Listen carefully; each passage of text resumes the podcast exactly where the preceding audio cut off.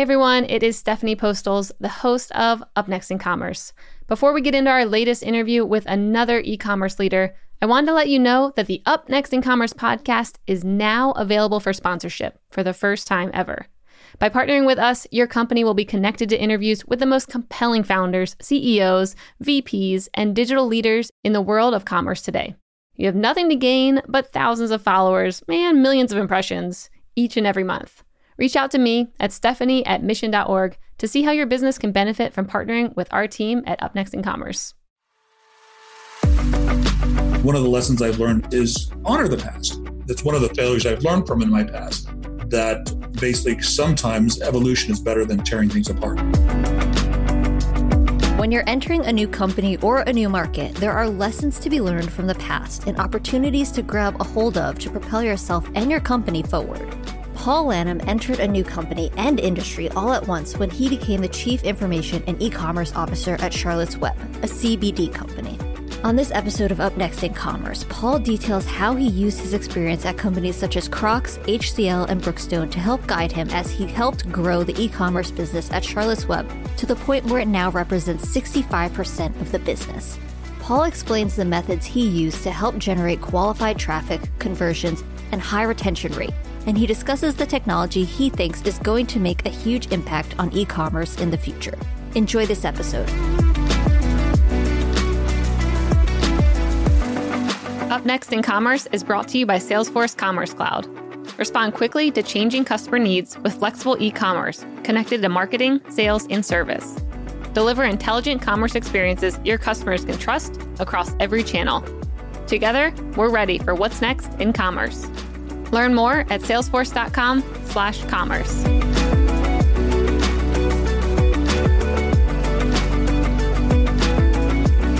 Welcome back to Up Next in Commerce. This is Stephanie Postles, co-founder of mission.org and your host. Today we have Paul Lanham on the show, the Chief Information and E-commerce Officer at Charlotte's Web. Paul, welcome. Hi, nice to be here. I'm glad to have you. Yeah, I'm really excited. I've used Charlotte's Web products before. So when I saw that you were in our queue for interviews, I was like, ooh, this is going to be a good interview. That's good to hear. You have some perspective then. So to start, I was looking through your background and was really impressed by some of the companies that you worked at. Mm-hmm. And I'd love for you to first, before talking about Charlotte's Web, kind of go through a little bit about uh, your history and then what brought you to Charlotte's Web. Sure. Uh, as you just noted, I have a pretty diverse background, mostly yes. in the retail and uh, CPG and technology industries.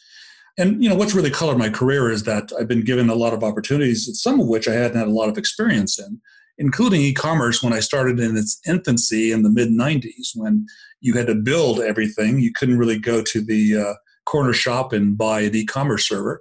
Mm-hmm. But um, um, I uh, basically have uh, touched on virtually every aspect of e-commerce over the past uh, uh, 20 some odd years. Uh, I've been a C-level executive for about 25 years and worked for um, a diverse group of companies, uh, a very variety of sizes. Some startups uh, started my own tech company, and uh, now at Charlotte's Web, which I have to say is very much different um, in terms of its makeup versus the companies I've worked for in the past. Yes. And just for people to know the difference, it'd be great if you could name drop a bit. I know people hate name dropping, but I'd love to hear what were the, some of the companies, the largest ones you worked at? Sure. So they can um, compare it to, to Charlotte's Web. Uh, I worked for what was a startup, Crocs. I think people will recognize uh, the infamous shoe company. Yep. Uh, that is just located down the street from where I work. I've worked for um, Jones Apparel Group, which is a mega apparel conglomerate that own companies like Barney's New York, uh, Jones New York, uh, Polo Jeans, etc. Uh, in the apparel industry. I started um, uh, a tech company that eventually became a subsidiary of HCL Technologies, which is a global tech firm based in India. So, uh, and Brookstone, uh, which is the gadget shop, competing with Sharper Image, again near its infancy as well. So, a diverse group of experiences. Yeah, that's amazing. So, with some of these companies you've worked at, previously, are there a lot of lessons that you were able to bring to Charlotte's Web, or is it just such a different beast that you kind of had to just start over and have like a new, completely new hat on? Well, um, you know, basically, if you've been uh, a C level executive for a number of years, you have some successes and you have some failures, and hopefully you learn from the failures. And I've had a few. Implemented virtually uh, every kind of system you can imagine. Uh, been on the business side from an e commerce perspective and uh, learned a lot of uh, different uh, things that I've been able to bring to Charlotte's Web. And back to the diversity of my career, uh, one thing I can note, I've pr- probably been in just about every function that you can imagine from finance to marketing to uh, sales to uh, e-commerce, et cetera, et cetera. So I think that brings somewhat of a unique uh, perspective to a company like Charlotte's Web, where I frankly have a lot of empathy for my peers and other departments because I've done a lot of their jobs.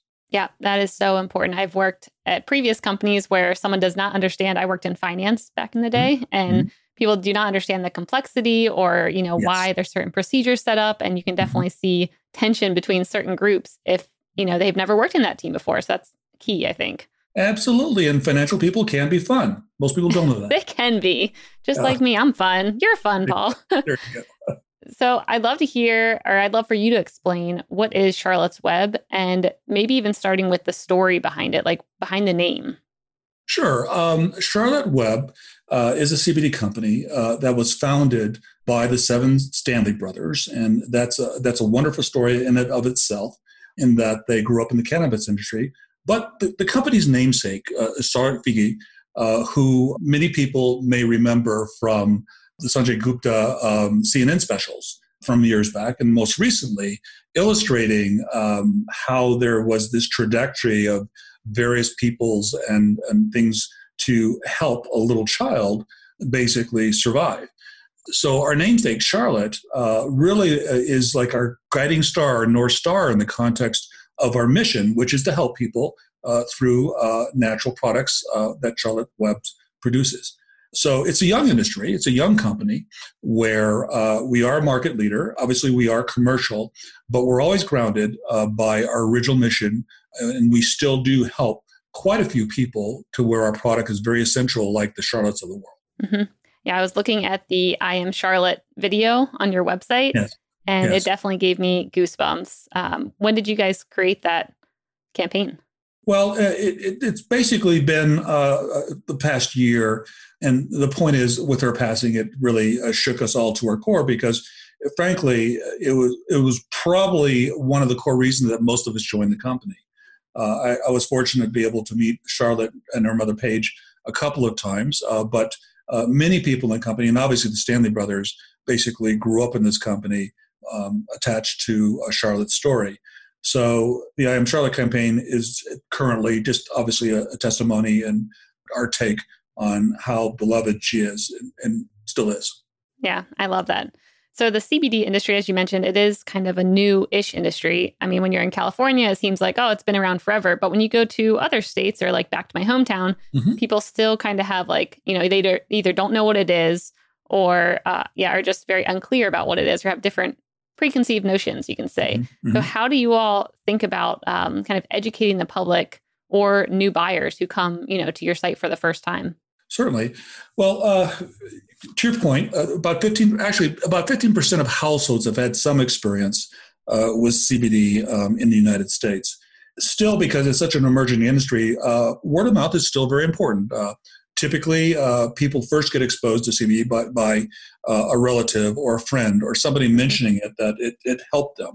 And when they go to search for it, we basically are actually a leader at Charlotte's Web because uh, we rank very high uh, on the first page with what is CBD. And to that point, we spend a good deal of time on our site through blog entries and various educational uh, videos that uh, we put out to educate our customer on the difference, for example, between hemp and uh, uh, cannabis. What is the efficacy of CBD and, and various in depth, uh, I guess, uh, videos to illustrate uh, the, the depth of uh, what they uh, could know about CBD. So it, it very much is still uh, an educational, educational process, as you mentioned, to evangelize the use of CBD. Yeah, yeah, I completely agree. How did you all become a market leader? Like, I know you were kind of, not first, but you definitely were some of the early leaders or even starting up in this industry. But like, how did you go about making sure that people kind of had your name as the household name when it came to CBD? Sure. Uh, they were among the first. And the, the brand story between the Stanley brothers and Charlotte really resonated. It was made for this industry. And the mission uh, that the Stanley brothers uh, inculcated into the company, and we still have, in terms of evangelizing the product uh, and natural products uh, to the world uh, to help people, I think resonate with people. When you talk about, for example, our end to end integration from seed to shelf, uh, our quality, etc. cetera, all those things kind of are confluence in terms of being perceived as a quality brand and a premium brand to a consumer. Um, and there are a lot of smart business decisions along the way, frankly, in terms of becoming that market leader. What kind of smart business decisions? Now you've piqued my interest. Oh, okay. For example, uh, going really strong in e commerce initially, in that the nature of the industry is that there's been a slower adoption um, in the major retailers because uh, hemp, frankly, from a federal perspective, wasn't quite legal until a couple of years ago, based on the Farm Act. You know, there's some reticence in terms of uh, conservative retailers to carry the product. So they were very smart uh, in not necessarily going the mom and pop route, even though we have a big natural uh, store uh, population um, on the retail side, but uh, going very strong with e-commerce and hiring the right people right out of the bat um, a couple few years ago to uh, basically push commercial side of this. E-commerce right now represents about 65% of our business as it was in the first quarter, and that's somewhat of a higher percentage than many of our competitors. What do you think is attributed to that higher percentage? Being first out of the gate, uh, being very yeah. professional about it. But the primary drivers, uh, there are a couple. Uh, back to the brand story that really resonated and was beautifully presented on the site and through media. Uh, and secondarily, the quality that we bring to the table that uh, we try to communicate to other consumers. From that seed to shelf uh, continuum, we test the product 20 times we track each individual bottle or tincture or the like back to a specific lot in seeds. And we could document uh, virtually anything anyone needs to know about that particular product. So, particularly in this industry where you have uh, an influx of competitors, uh, some of which, frankly, uh, are not quite as sophisticated in the context of testing and their branding, you can really stand out uh, by basically uh, taking care of those issues. Yep. Yeah, completely agree. That is how I found you guys in the early days was because quality to me is like the biggest factor when it comes to CBD and is also something that a lot of people worried about early on because you, you know, yes. do hear horror stories and it felt good going to a company knowing like, oh yeah, they've already got everything figured out. They've got the dosing, you know, down to a T. They've got like it's yes. non-GMO and mm-hmm. yeah, I think that's so important with an industry like this. Absolutely. So, the one thing I was thinking about was consumer journeys. Like, everyone is coming to your website maybe at a different place, like we were mentioning before. Like, some people are brand new, where they've maybe never even heard of it, where education's yes. key. Some people have heard about it.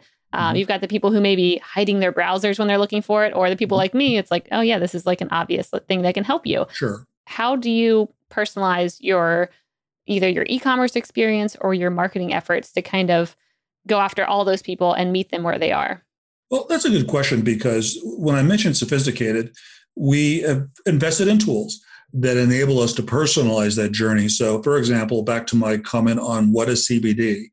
Uh, if somebody enters uh, that as a search term and they happen to click on our link, we will take them initially to the education materials and we'll kind of guide them in the process from the, the uh, e-commerce perspective of walking them through that journey and hopefully they purchase.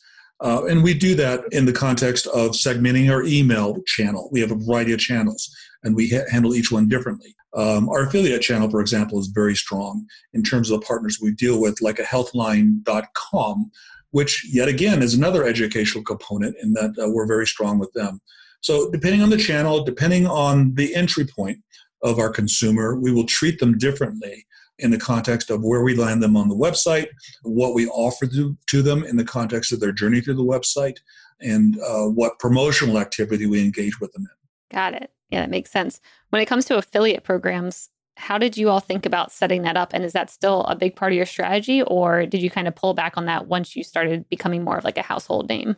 Uh, it's still and will be a very big part of our strategy uh, in that uh, penetration of CBD uh, from a search perspective is still relatively low compared to what I've experienced in the past.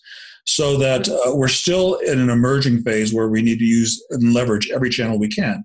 So, um, as strong as our, our e commerce business is, which happens to be, frankly, e commerce alone at uh, Charlotte's Web is a market leader in revenue compared to every other CBD company, just alone. So it kind of tells you the scale of our business.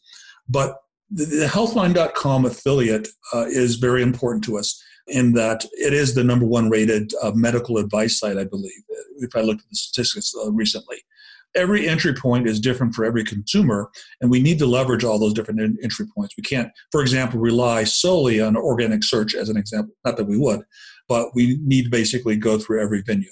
Got it. What does it look like setting up a partnership like that? Because I think that is really important, kind of finding someone who has a good reputation yes. that a lot of people trust. But what did that look like setting that partnership up and making it so you, both sides feel like it's a win win? Well, to your point, it's important to vet the partner because obviously you don't want to be presented on a site that doesn't quite uh, meet your value set or your brand image. So we're, we're fairly choosy in terms of affiliate partners that uh, we um, work with.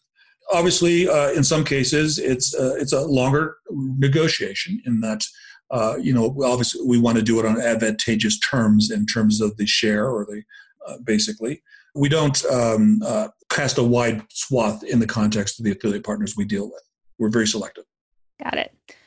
So the one thing that I was wondering earlier when you were mentioning failures and like having i mean you of course have like a huge backlog of experience at other mm-hmm. companies mm-hmm. what did your first 90 days look like coming in uh, to charlotte's web and like what big things did you change from the start based on maybe past failures or successes that you've had at prior companies well like like entries in the most company it was it was a rush my story this is pre-covid times obviously uh, i talked on the phone with a board member and uh, my boss the ceo on a Friday. I flew over the weekend, got there on Monday. I took the job sight unseen on after a phone call. Oh wow! Uh, I was so enamored of it. I've never done that before. That's great. And has never hired anybody like that before. Uh, it just went so well. And mm-hmm. I showed up on Monday, and I didn't leave for 90 days, much to the consternation of my significant other uh, in Boston. mm-hmm. So we worked it out, but uh, it was just a rush of understanding the industry in depth doing triage in the context, it was still a startup mentality, triage in the context of building a business intelligence stack, revamping the e commerce organization, planning the next iterations and improvements, setting up for the holiday season, for example. I, you know, when I joined, uh, literally the week after I joined, we kicked off a new platform upgrade uh, that we only had a couple of months to do prior to holiday. So it, it was it was a lot of long days. Mm-hmm. Was that something that you feel like you could step into? Because I'm sure you've done many replatforming yeah. experiences before. Yeah, there is some muscle memory. And back to my point, you, you, know, you always want to learn from your failures and not do them again, or at least understand the context and uh, admit them. You know, basically, one of those uh, issues is that one has to listen very carefully. You know, I, I parachuted into a company that was going a thousand miles an hour, and one of the lessons I've learned in the past is honor the past because there was a great deal of work and a lot of great work done um, that I took the the attitude of evolving and adding to as opposed to tearing apart. Which you know many C-level executives take that as their mandate. I, I've never really done that, and it's one of the failures I've learned from in my past. That basically sometimes evolution is better than tearing things apart. Yep. Yeah, I love that. That's a good quote too. Yes. So I'm sure another thing that you kind of had to change your thinking on would be how you track the success of a business or the e-commerce site. What kind of metrics did you maybe look at at prior companies where you're like, this is our set of metrics that always made sense versus what do you look at now at Charlotte's Web? Well, there are quite a few. If you, you know the e-commerce business, uh, there are probably 20 things that you look on a daily basis. That's my routine in the morning. I get up and uh, I look at basically all the metrics. But what's what's important here more so that perhaps it's always in the top three conversion for example mm-hmm. uh, on non, non-bounce tra- traffic it's significant here because your engagement with a new cu- customer may be fleeting because of the nature industry the, the curiosity about cbd people not knowing about it and i actually had to look at that statistic or those statistics several times because i didn't believe them um, and that's a testament to the people and the staff that were here in that uh, whether it's educating the consumer uh, or the customer experience on the site or customer care on the back end, we, we have a high percentage of sales that um, convert. So uh, that probably is a much more important stat that I paid attention to in the past. It's always been in the top three or four. Retention of consumers, again, in this sort of industry, because of the fleeting interaction with their customers, we have a very strong subscription program that is very important to us, which are typically customers who deem the product to be essential to their well being. So we put a good deal of emphasis into that, as well as retaining customers. And again, without divulging the statistic, it's much higher than I've experienced in my past 20 year plus years of experience in e commerce. What do you think uh, is making it so high? Like, how are you all retaining customers so well or encouraging people to subscribe? Well, um, it's high because I guess in a way our traffic is more qualified than again I've experienced in the past. When they come through the site and they've been educated, there's a slightly higher degree of propensity to buy. Uh, so that's a factor. Plus, some of our tools really facilitate the conversion in that, uh, not that we're pushy, but we don't let go in the context of, okay, this isn't right for you, maybe this, or how about this promotion, or have you rethought this, you know, through the customer journey in the site. And, you know, basically, uh, there's a predisposition to buy, basically, uh, once they get to our site. Is there any initiatives that you've implemented when it comes to, like you said, you you sometimes you don't let go and you make sure to keep reminding them or showing them new products or new ideas. Like is there anything that you've implemented recently around like those kind of initiatives that have increased conversions or increased like subscription rates or anything? Or anything that you've done where you're like that was a big flop. Don't try that. Well yeah uh, again getting better much more sophisticated. I don't think anybody else has implemented the suite of what i call campaign tools and analytical tools typically people use the standard uh, ga or you know google tools and we've gone past that and utilizing tools that I've used in much bigger companies without naming the company. So we can have a high degree of personalization in terms of how we treat our customers as they kind of navigate through our site, a much higher capability in terms of test and react, and basically inculating those scenarios uh, and situations into our campaigns, eventually uh, down to the individual level. We've implemented those over the past three or four months. The company is still, my staff is still learning some of the aspects of those tools. And on top of that, from an analytics standpoint, which is a little unusual in the industry, we dived in with both feet from an artificial intelligence perspective. Because, you know, I joke with my staff and they read too rapidly with me that my experience doesn't always mean anything. In that I think I know everything about my customer and I'm confounded constantly in terms of why I was wrong on that. Mm-hmm. And it comes down to the data and what artificial intelligence does, for example, is that it makes those deep correlations that none of us would have thought of. I would have never thought of with my 20 plus years of experience of how our customers actually interact with our site or what are they thinking in the context of their purchase journey. So when you put all those things together from a capability perspective, I love it in terms of being data driven, in terms of understanding our consumer at a deeper and deeper level and being able to provide the best experience and best service that we can on an ongoing basis.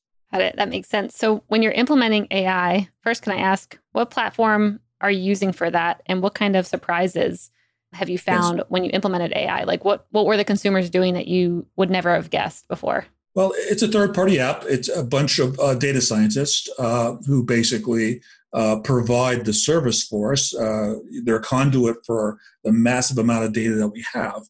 And to your question of surprises or those correlations, what people have affinities for um, in terms of, say, an add-on purchase that we would never think of. Mm-hmm. You know what what prompts them um, to basically make that leap uh, to make the purchase in the context of their journey through the site. Some of which are counterintuitive to some of our experience particularly for you know a certain segment uh, of our consumer base. So it's just some of those interesting nuggets of information, and the hard part of it is there's so much there's so many correlations that we have to rank them, and you know we basically test each correlation over a period of time to uh, vet out uh, the action. And our challenge at this point is basically getting into a much more test uh, and react cycle um, on these correlations. That's really interesting. Yes. So if you were to implement AI all over again, mm-hmm. or you had someone you know who has does not have that on their site right now, mm-hmm. what would you do maybe differently? Or if you were like, we could go back and maybe I would you know change the way we did this, or think about yeah. it differently when implementing it. What are some um, some advice around that? Well, what slowed us down was the notion of producing what I call hypotheses based on our prior knowledge. And that tends to put you into silos of information and doesn't quite give you the breadth of correlations that AI can do for you. Again, it was always my bias that, hey, you know, I, I think I really know um, this aspect of consumer behavior, and I'm really interested in terms of their conversion activity when they do X or when they do Y. And I wouldn't be so structured in those hypotheses going into it, and probably a little more open minded in the context of looking at the correlations in a much different, broader way. I love that. That's such a good reminder about the kind of biases you bring when looking at data or your mm-hmm. consumers mm-hmm. and why all that should be scrapped from the beginning and just let the technology work for you. Absolutely. Absolutely. So, in your industry, I'm sure you probably get a lot of questions around this, but I'm thinking about all the regulations you have to deal with, especially on like a state level. And when it comes to having e commerce be such a large part of your business, what does that look like behind the scenes when it comes to shipping or selling in certain states? Well, uh, it's mostly an impediment from a retailer, particularly a major retailer perspective, because to your point, there's a hodgepodge of regulation um, in the states. Mm-hmm. Even though hemp with a 0.3% THC, less than 3%, is federally allowed, depending on the nuances of what is in California or Florida, et cetera, retailers may be averse to getting into ingestibles as opposed to topicals. So, you know, back to our point, one of the reasons why we're industry leaders, we've invested heavily in internal and external uh, uh, lobbyists uh, that can guide different parties and factions, whether it be Congress at the federal level or legislatures at the state level or associations, to evangelize uh, the notion of CBD. And one thing that people miss the point on, we welcome more uh, uh defined regulation from the FDA because we feel that we're heads and shoulders above most of our competitors in the context of how we test, how safe our product is, how we document it, and the like. So it's an ongoing journey that hopefully uh, more clarity will emerge at both the state and federal level, whether it's with the FDA or with various state legislatures, uh, to make the retail sales of CBD uh, more palatable. Um, we do ship to all states uh, from um, an e-commerce perspective. Okay, yeah, I like that idea around encouraging the FDA to look into it and like implement regulations because you're like, my product is so good. Like, we should have, you know, the other products regulated and be held to a high standard as well, because that is what can maybe hurt the industry as a whole is having people making subpar products that aren't as high quality as, you know, Charlotte's Web. Yes. And it's, it's kind of axiomatic that, you know, major business publications have basically stated in lengthy articles that CBD is here to stay you know, it's a multi-billion dollar business uh, growing at uh, a rapid rate. And uh, it's frankly grown so fast, and it's a new industry that uh, regulations haven't quite caught up with it. So I was reading a bit about demand surges, especially during the pandemic right now. I think mm-hmm. maybe it was your CEO who was mentioning, like, oh, we had a surge in demand for two weeks, and then, you know, people kind of pulled back for a little bit. And I was wondering how you guys are keeping up um, your inventory levels, like how you manage that, and then if you're changing anything going forward after seeing these, you know, surges of mm-hmm. hopefully mm-hmm. consumers that are going to stick around going forward? Well, um, we've been fairly gratified in continuing to serve our customer because the majority of the customers consider our product to be essential for their well-being, whether it's the type of tincture they use or the ointment or the like. So uh, it's been relatively stable for us. Okay. Now, from an inventory perspective, as a growing company, our, our processes have become more sophisticated and over the past year, we've implemented uh, an S&OP process or production planning process that I'm more familiar with in my CPG background to really dial into um, marrying strategic plans to budgets to demand forecasts down to the SKU level and doing a relatively sophisticated job of planning uh, product demand. Now, the flip side of that, this, this industry is so volatile in the context of demand in general because you know retailers are, are, some are still averse to taking the product. So it's hard to predict uh, the demand in that context. So uh, we, we place a little more emphasis on safety stock and um, agility in the context of the co-manufacturers we deal with and the like. Got it. What are some of the best practices you set up when it comes to um, setting up that uh, forecasting process? Because i know you've had a, like you mentioned a lot of experience with that. Like what did you bring to charlotte's web that maybe they weren't doing before Well, um, they had started it, but I amplified a, a very, from an e-commerce perspective, a rigorous SKU demand process that is three dimensional and that uh, it adds up from top to bottom, and uh, extremely rigorous analytical process of continually revising those forecasts, uh, taking into account promotional cadence, taking into account day-to-day iterations of different campaigns. So it's it's a fairly in-depth forecasting process in, in e-commerce, so that our accuracy is, is, much higher. It's in the 90 percentile, uh, you know, by SKU in terms of our monthly demand, for example. So one of the things I've learned in my past that sometimes you have to take a leap of faith on a particular product because you don't know how high you can go. Uh, on the other hand, uh, that's what safety stock is for. Got it. How, what does that look like when it comes to thinking of new products? Like, how do you influence your decision behind that? Like you're mentioning behind like the sales channels and the marketing channels that help you influence your ideas or thoughts behind it. Like, what does that look like when it comes to new products? We do um, have outside data, and you know, with the caveat that it's such a rapidly growing industry that that tends to change over time. Brightfield is obviously one of the standard firms we use in the context of a, a longer term view in terms of product categories and growth in certain segments and the like, and we use that as a baseline. Obviously, we use uh, our trend, and you know, uh, my counterpart on the retail side and myself, where you know, basically experienced marketers and salespeople, and that we have our own opinions in terms of uh, how we correlate um, our thoughts on category growth versus what we're seeing in external data, for for example, like uh, Brightfield. So we listen very closely to our consumer in terms in, in terms of uh, what categories we're pushing. I was just going to say, I'm sure you guys get a lot of customer feedback of like what people want or what they're looking for. Yes. How do you grab all that data and put it in a meaningful way? Because I mean, you probably know best. A lot of times consumers might ask for something and then not actually buy it or not really want it. This is true. Uh, they, they, certainly vote with their dollars. But uh, on the other hand, uh, we have a pretty good customer care department that is, is in my Peerbit where um, you know, I, have managed those sorts of departments in the past, but this is an interesting one. Uh, the group of uh, individuals that uh, the empathy, because of the nature of the product and the stories they hear and the people they try to help, the empathy they exhibit, exhibit in terms of comments from customers is just outstanding. So it's not only commercial, but to the extent that's practical based on the information they have, they are advisors to the customers that call in. And we have a high volume calls that come in, not necessarily about order status or standard things, but really, uh, what should I do? Uh, mm-hmm. What about this product?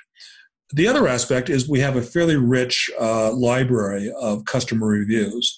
And the technology we use enables us to slice and dice uh, some of the categories of the customer reviews and try to get to the gist of what's working versus not, whether it's uh, from a product efficacy perspective, perhaps uh, a defect of some sort, you know the dropper may not work exactly the way we would want it to and the like. So we have multiple sources of information of customer contact. I think that's so key to be able to call in and actually talk to someone. Like that's the perfect way to develop trust is by having someone that you can actually get on the phone with and be like okay i don't know what to do now. Like tell me exactly what i should be doing. Or same with like reviews. Being able to see someone who sounds like me reviewing the product uh, just seems like a great way to develop trust all around. Oh oh absolutely. And you know, from a hiring perspective, uh, you know, I, I, I have lunch, uh, a virtual lunch nowadays with every associate in my group at some point. Uh, today, I just, prior to this meeting, I had lunch with three of our associates just to kind of get a feeling of that. And when it comes to our customer care associates, I've never met such a group of people that are truly empathetic to where you know they hear a story and they're crying on the phone with with the consumer. They're doing everything. They have a, a, wide latitude of actions they can take to help our customers more so than i've had in the past in much larger companies. But uh, they, they really have the right mindset i think as opposed to working in a call center. Yep. Oh yeah that, that's so key and so important. Absolutely. Absolutely. So to shift a little bit into more of a marketing mindset i want to hear a bit about how you guys are investing in different digital channels, like what's working and what's not. Sure. Um, just the overview is that you, you, may have seen our Trust the Earth campaign, which I loved. Mm-hmm. We started last fall, that kind of instills uh, what our brand uh, messaging is. And uh, basically, uh, a lot of our marketing efforts go to that because, again, we're emerging industry, we're uh, maintaining a market lead, we want to convey a certain image. And just a random stat uh, based on our efforts year to date, we have over four and a half billion impressions from the various things we've done versus I think our closest competitor from the stats that I've seen were about 2 billion and it dropped rapidly. So mm-hmm. our marketing and our digital efforts from a broad perspective are very effective. And that shows in the context of where we are in organic search or educating our consumer, a long ways to go. From a digital perspective, uh, obviously we're active in you know every social media component, and uh, we're we're very assertive in terms of educating our consumer through that channel, conveying our brand message. The industry is in a place right now. There are some restrictions in terms of how aggressively you can market CBD on social media, like a Facebook, for example, or Twitter. But that's not a real problem for me right now because for me, those uh, we want to activate understanding and education uh, in our brand story at this stage of our growth in the social media channels. So a lot of our digital, aside from our paid media, uh, which we're very good at, I believe, you know, a lot of our digital is focused on building our brand. How are you thinking about expanding into other markets? I think I saw that you were looking at going into a few other countries. Like, how are you guys exploring that right now? Well, uh, we're basically putting our markers out there. Uh, we, we have a staff of people who are very experienced internationally. I have a good deal of international experience as well from an e-commerce perspective in retail. But, you know, one of the constraints still is the regulatory environment in that we won't sell in any country that obviously it's not allowed. Uh, yeah. And there aren't too many countries that actually allow it. So, you know, we're basically putting the building blocks in place if in case uh, that would be our strategy to understand what the international market would mean to us. But it's still evolving because it's basically uh, not allowed from a regulatory standpoint in quite a few countries. Got it. So now that we're kind of predicting your future a little bit, I'm wondering uh, what kind of e-commerce trends are you excited about or preparing for right now? Well, in general, like I have for a number of years, it's the technology keeping up, keeping up with my visions of personalization. In the perfect world, I'm interacting real time with an individual consumer in the context of whether educating them or guiding their journey and the like. And the technology is starting to catch up with that capability, even at a company of our scale. So that's the trend that has been there for a little while, but the promise has been there, but uh, the reality is starting to catch up. The other I mentioned is using deep technology to um, to a point, you know, within certain boundaries, to understand our customers' behavior and needs and wants, um, mm-hmm. and applying point number one, the personalization to that. That makes sense. Is there any new tech that you're experimenting with right now that you guys are loving? Well, um, you know, I've experimented with in the past uh, in terms of uh, client side um, speed of devices. You, you, know all the tropes about uh, how conversion is impacted by site speed and page load and all those different things. But what I've been enamored of in the past couple of years is utilizing technology to tailor the experience on whatever device consumer has. You know, there's somebody out there still on dial-up, if that still exists. Uh, you caught me, Paul. Browser, right? and it doesn't matter how how efficient your site is or your servers or the like you have to tailor the experience strip down the, the page load the, the content rejigger the javascript on the fly uh, depending on that individual's device because as far as they're concerned you know they may have an iphone 5 that hasn't been updated in five years but they still don't like the site experience yep yeah, I completely agree. That's really important too, because I think a lot of people assume that users mm-hmm. are always on the newest and the latest and greatest. Let's see, we were doing a study on, I think, Google Maps users in mm-hmm. India, and the majority of them were on like such outdated versions that they were never seeing like updated streets or mm-hmm. um, yeah an update at all in maybe like a year or two and i think it's just a good reminder that a lot of people are on older versions of things not just in other countries but here too like you said some people still use dial up So we have a quick lightning round coming up. But before that, um, I wanted to ask you one last question because I love your excitement towards the company and your energy behind it. And I wanted to hear what does the best day in the office look like for you? It's when uh, I'm in the thick of it. I'm a great delegator, I believe, and I think uh, the people who work with and for me would say so. But I'm most happy when I'm in the thick of it, not being Mr. Executive and my people interacting with like a, a, peer to some degree in terms of coming up with ideas debating certain concepts, making things happen. You know, it's still enough, a small enough company where many people have to be jack of all trades, and that's where I've shined in my past. Okay, rolling the sleeves up and figuring it out and having to learn things. Uh, many of jo- my jobs have reflected that. So that's when I'm happiest when I'm learning something new. I'm, I think I'm, I've been told I'm really, really curious to a fault. I ask too many questions sometimes. Um, I think that's a good thing. Yeah, I guess so. But uh, that's what jazzes me in being the thick of things, making things happen. Now, having said that, you know, as a C-level executive, you have certain progress and responsibilities to uh, create a conducive environment for your people to work in, to make them feel uh, trusted, to stretch them to the extent of their capabilities, giving them a vision. On the other hand, I've always been a believer of an executive, you know, being able to walk the talk, having done something, uh, being able to do it without actually doing it. That lends a certain amount of credibility in your interaction with your staff. So I think that's very important. And back to your point, that's what makes me happiest is just being in the thick of it. Yep. Yeah, I completely agree. I like that idea. And I heard a ratio, or it was a metric that a, an executive used called a say do ratio. And it was how yes. much do you do what you say you're going to do? And that's like how he gained trust with like a new company he was joining was he actually tracked it. Well, you know, in a small company, I think my first interaction with um, an associate at CW was riding up the elevator uh, that Monday they had heard of me and they asked my name and they heard that I was a tech guy. I was, you know, really e-commerce business guy and tech guy. And they asked me about um, an email problem uh, they were having. So a personal or a company one? A company one, yeah. okay. Uh, I can't quite get this to do this on me. It was a, a, a sales uh, executive or sales manager that we had. She uh, asked me a question, not knowing exactly what I did. So I spent a half hour tracking it down and getting back to her. And uh, later, when she learned, oh, you're in charge of e commerce and tech and all that stuff. So to me, it's in a, in a small company like ours, you, you have to be personal. You have to be willing to help anybody with anything and follow up on it and get it done, uh, as opposed to um, always delegating. And there's a balance, obviously, in terms of the, the work balance, but you have to show that direct interest in everybody's issue and what they're doing. Yeah, I love that. It's such a good mindset to be in. Like you said, especially coming from a larger company where employees mm-hmm. might be like, oh, this guy is going to just delegate everything, like showing them like you're willing to get your hands dirty and yes. help them with their needs and stuff. Yeah, so, so uh, crucial. All right.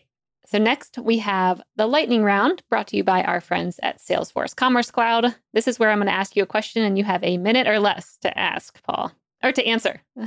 Oh, Are you ready? Okay, lightning round it is. I'm ready. Roll up your sleeves. Get ready. All right. They're already rolled the first up. First one. I'll start with an easy one. Uh, what's yes. up next on your Netflix or Hulu queue? What are you watching these days? Oh, on my Netflix queue, um, let's see. Geez, I don't watch a lot of TV, so you're going to stump me. I have 30 seconds left. I'm mostly about historical dramas. Uh, I've always wanted to watch The Crown, which everybody's watched. So that's probably next on, on my queue. Cool. I haven't watched that yet. You'll have to let me know how it oh, is. There you go. All right, what's up next on your travel destinations when you can travel again? Wow, when I could travel again, um, I'd like to go back to Tokyo. I, I've traveled Ooh. so much in my career personally. Um, one point, I spent about 50% of my time overseas. Oh my gosh. Uh, but um, uh, Tokyo calls. I was born. I, I was born in Tokyo, um, and uh, oh, cool. Japanese American descent. So um, when I traveled, I was always able to get there and see my cousins like three or four times a year. But it's been a while. That'd be my first place. Mm. That is a good one. I love Japan. What app or piece of tech are you most enjoying right now? Hmm. I'm most enjoying, this is an odd app, um, is a password saver. I, you know, I won't say the name of it, but I've been searching for the perfect one because I'm all about convenience and security and all those things at the same time. So it's an odd choice, but I found the perfect password saver. Yeah, that is actually a very good piece of tech. We recently implemented that at the company not too long ago, and I was like, wow, this saves a lot of time. Who knew? Absolutely. Get rid of the sticky notes. Yep. All right. If you were to create a podcast, what would it be about, and who would your first guest be? My first guest, I'm thinking big. Go for it. Uh, because uh, I'm thinking really, really big because I, am enamored of her career. Um, I was actually at her first rally, Elizabeth Warren That tells you a little bit about politics. Uh, no, no offense, but uh, yep. um, I, I, was still in Boston. I went to her first rally, and I was just enamored. I've always been enamored of her, and uh, notwithstanding what happens in the near future, she, I just, I would just be fascinated to talk to her about her career and how she made that mid-career shift, and uh, and to hear her latest plan. Oh, that's cool. So would it be politics focused or more human centric on like more human centric with a tinge of politics? Because I, I, am interested in politics. But Elizabeth cool. Warren would be it. We could get her on the show. I would make that happen for you. You would make that happen? Oh, that'd yeah. be so cool. I could do it. Elizabeth, call us. We're ready for you. Absolutely. I remember I actually seen her a few times uh, in the crowd, obviously. Um, the last time was at a protest at the Boston Common, and she was quite compelling in her speech. Oh, that's great. I will have to see if I can find that online. Yeah. All right. The last hard one, which you've kind of already answered this, but uh, I'll throw it anyways at your way. What one thing will have the biggest impact on e commerce in the next year? I think the biggest impact is the turmoil going around the big guys, whether it's Facebook, uh, Google, uh, to some degree, Amazon. You know, what is the regulatory landscape? What is the uh, antitrust landscape? How will they evolve? Uh, how monolithic will it be? I think uh, in my, I actually think about that quite often in terms of how do we interact with them? You know, do businesses um, make the leap into Amazon as a third party? Do how do the algorithms evolve from a Google perspective? How does privacy work? So that really weighs on me in the context of thinking through um, how do those outside forces that are so monolithic in the tech industry impact e-commerce. Oh, that's a big juicy one. We'll have to have a whole nother episode just to talk about your thoughts on that. Right, right. Well, Paul, it's been such a pleasure having you on the show. Um, like I said, I use Charlotte's Web. I've been around it for a while, and I really appreciate you coming on and taking the time. Where can people find out more about you and Charlotte's Web?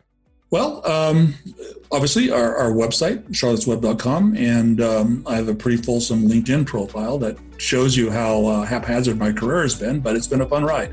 Yep, that's where I found out all about you. Well, thanks so much for coming on. Um, we'll have to have you back for round two in the future. It's been great. Absolutely enjoyed it. Thank you very much.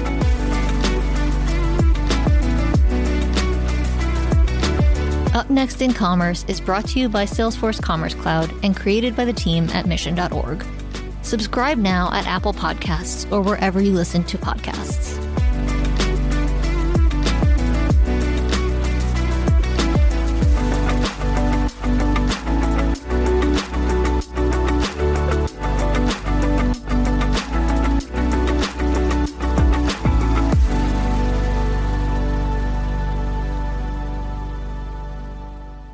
Thank you for checking out another epic hour of business insights and inspiration on the Up Next in Commerce podcast. If you like what you've heard and you're interested in partnering with us to bring your brand to a growing audience of e commerce experts, reach out to me at stephanie at mission.org to get the conversation started.